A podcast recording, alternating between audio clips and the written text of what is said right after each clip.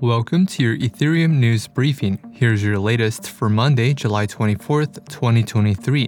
WorldCoin goes live on OP mainnet. Vitalik discusses proof of personhood. Conic Finance suffers a re-entrancy exploit, and Flashbots open sources MEV share node. All this and more starts right after this message. Optimism, a layer 2 optimistic rollup, is providing us with 500 OP tokens to onboard users onto the network. For a chance to win a share of 500 OP tokens, be the first to mint today's podcast as an NFT on OP mainnet by visiting ether.fm forward slash NFT.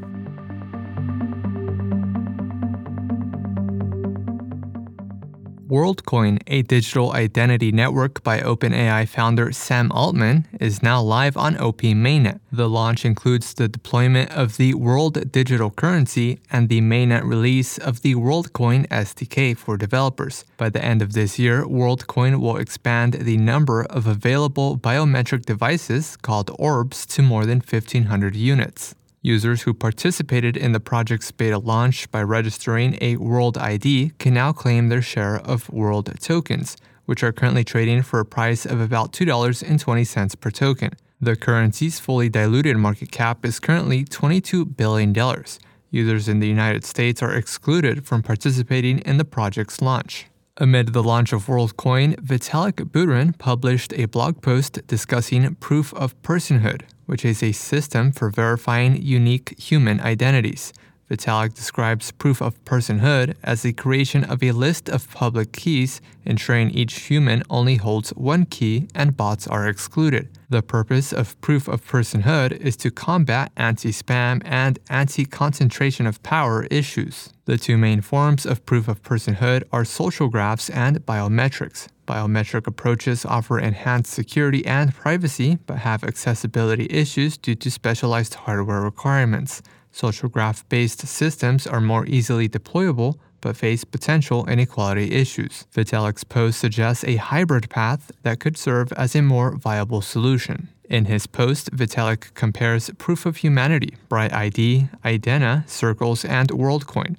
Vitalik notes that WorldCoin Iris hashes are currently stored on a centralized server and there remains the potential for privacy leaks. Specialized orb hardware is also a point of centralization.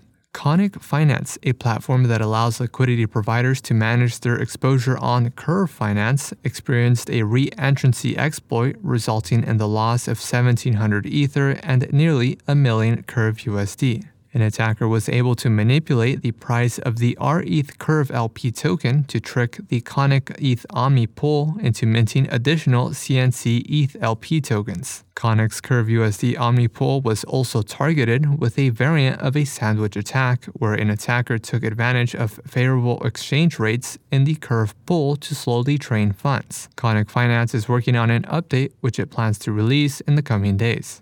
Flashbots has made its tools for MEV Share open source, including protocol specs, a node, a client library, and example bots.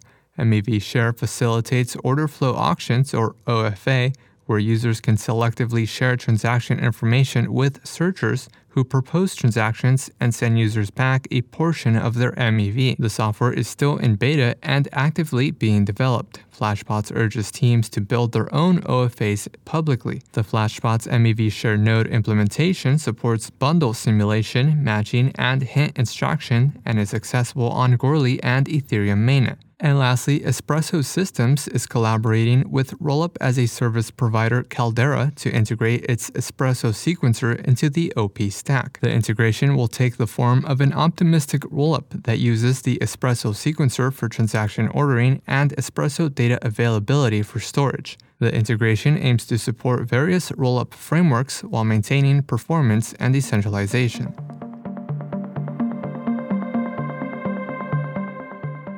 This has been a roundup of today's top news stories in Ethereum. You can support this podcast by subscribing and following us on Twitter at ETH Daily. Also, subscribe to our newsletter at ether.fm. Thanks for listening. We'll see you tomorrow.